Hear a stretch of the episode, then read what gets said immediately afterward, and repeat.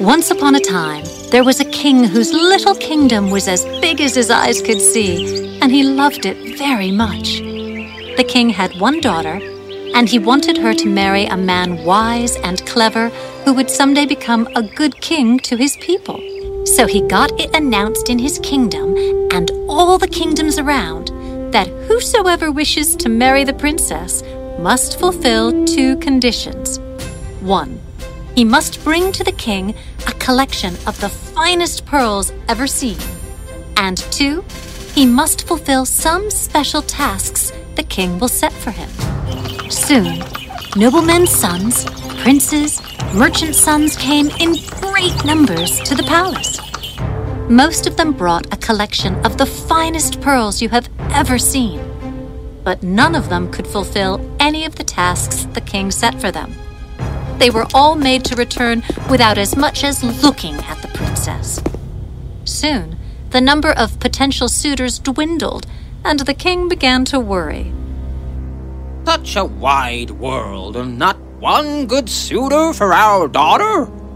All of them, either pompous or silly or lazy. What is to become of our daughter and our kingdom after we are gone? Don't worry, my dear. There must be someone in this world who will be clever enough to do the tasks we lay for him. It so happened that near the sea in this kingdom there lived a fisherman with his two sons, Paul and Jesper. Paul was the older one, lazy and arrogant, while Jesper was clever, hardworking, and kind. Paul, wake up! You still haven't got out of bed, and see Jesper has already laid the fishing lines and got the boat ready. Father, if you think I am lazy and useless, why do you ask me to do anything? Let Jesper do it. That day, the fisherman had great luck. His net caught 20 oysters, and when he opened them, he found to his great astonishment that each of the oysters contained a pearl as dazzling as the stars of the night. They surely were the finest pearls in the whole world. He went home and showed the pearls to his sons. Twenty pearls as sparkling as the stars. Father, now that we have pearls, why don't we try to go to the palace and see if we can win the heart of the princess?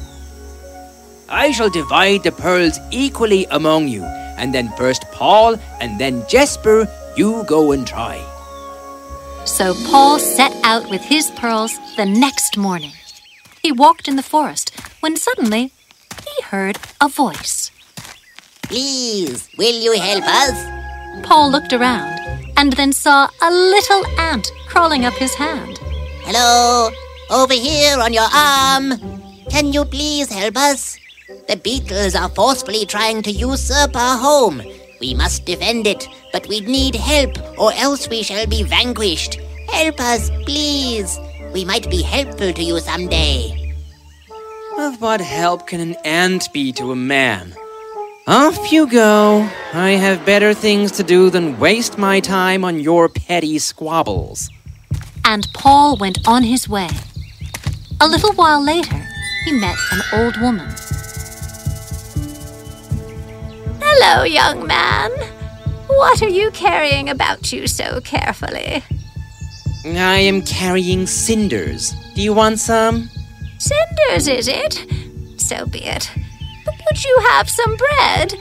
I feel so hungry, and wherever you are going, you are sure to be served lunch there. I told you, all I carry is cinders. Now off you go.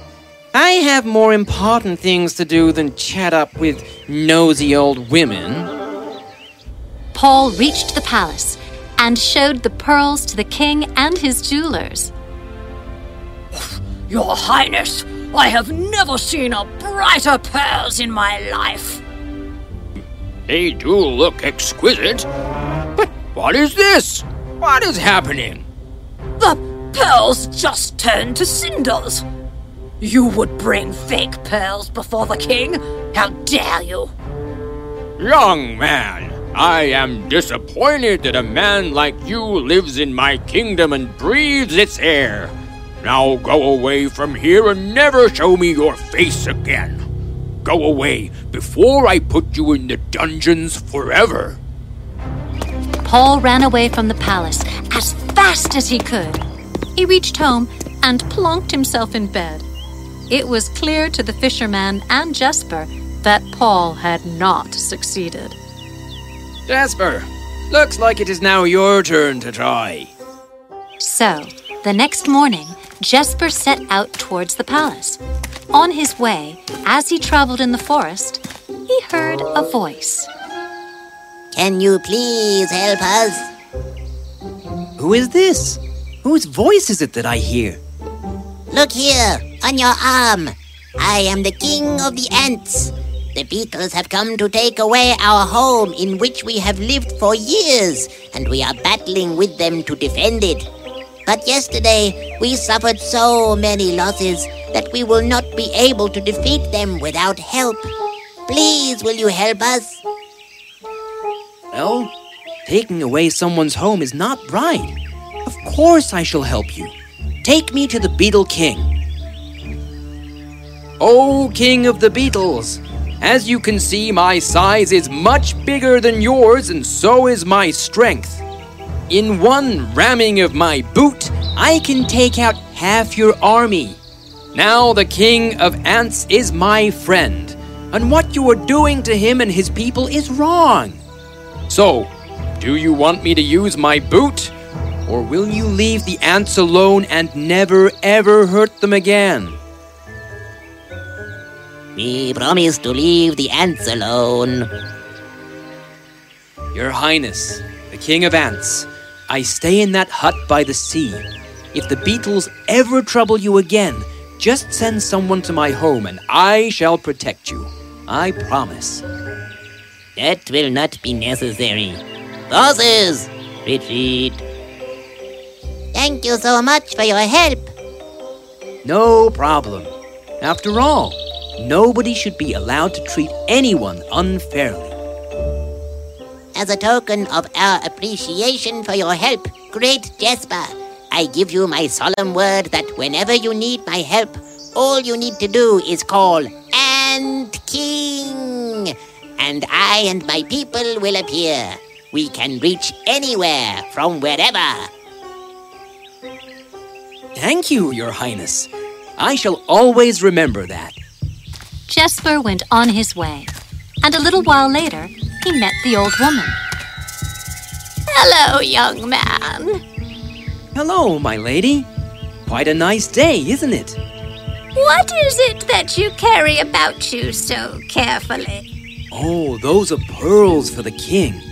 I am on my way to the palace to meet him and see if I can win the heart of the princess. Giving the king pearls is fine, but getting through the tasks is tough. Do you have some bread on you? I am rather hungry, and you shall be offered a grand meal at the palace. Certainly. The city is not far. Please help yourself. Have a nice day. Take this. In return for your kindness, take this whistle. It may not look like much right now, but when you blow into it, anything you desire will be returned to you. That is quite an extraordinary gift. My lady, thank you. Soon Jesper reached the palace and presented the pearls to the king. The jewelers and the courtiers were delighted. I have never seen pearls like these before. With every passing moment, their luster seems to only increase, Your Highness. Yes, they are marvelous. Where did you get them from, young man? My father caught the oysters in the fishing net, sire. Fishing net? Is your father then a fisherman? Oh, yes, your highness. He is a fisherman. He feeds this kingdom with the fish he catches. My father works hard, and I am proud of him. Indeed, young man. Your father is doing great work. Very well. Rest now, and tomorrow we shall begin your tests. So, the next day, the king called for Jesper and took him to a granary where there lay a huge mound of mixed grain. As you can see, five types of grain have been mixed up in this pile. If you can separate it all out into five mounds by the hour before sunset, you shall move on to your next task tomorrow. But if even one grain is in the wrong pile, you shall have to go home. As you say, sire, I shall do my best. So the king had Jesper locked in the granary so that no help would reach him and left him alone to complete the impossible task. Jesper tried for an hour, but he soon realized that the task was too tedious for him to complete within the allotted time. what do I do? Each grain is smaller than an ant, and I have to pick. Wait a minute! The ant! The king of ants. He said I could call on him whenever I needed help. Well, now is the time. Your Highness, the king of ants. Here I am, friend. Tell me, what can we do for you? You came. I told you we would come wherever, whenever. Jesper told the King of Ants everything about the impossible task. Why don't you go over in that corner and rest? My people and I will finish the job in no time. So the Ant King and his people finished the sorting of the grain into five neat mounds, such that when the king came at the appointed hour, he was shocked to see that not only had Jesper finished his allotted task, but also had spare time to take a nap. Jesper, how did you separate all the grain? You have indeed done well. But tomorrow you shall have yet another task. The next day, the king called Jesper out into a meadow. Jesper, I have had my huntsmen catch a hundred hare only for this test. You will have to look after them. They will graze in the meadow the whole day, and in the evening, an hour before sundown, you must return to the palace with all of them. Even if one hare is missing, you shall have failed the task, and you will have to go home. I shall do my best, Your Highness. Jesper knew the task was impossible.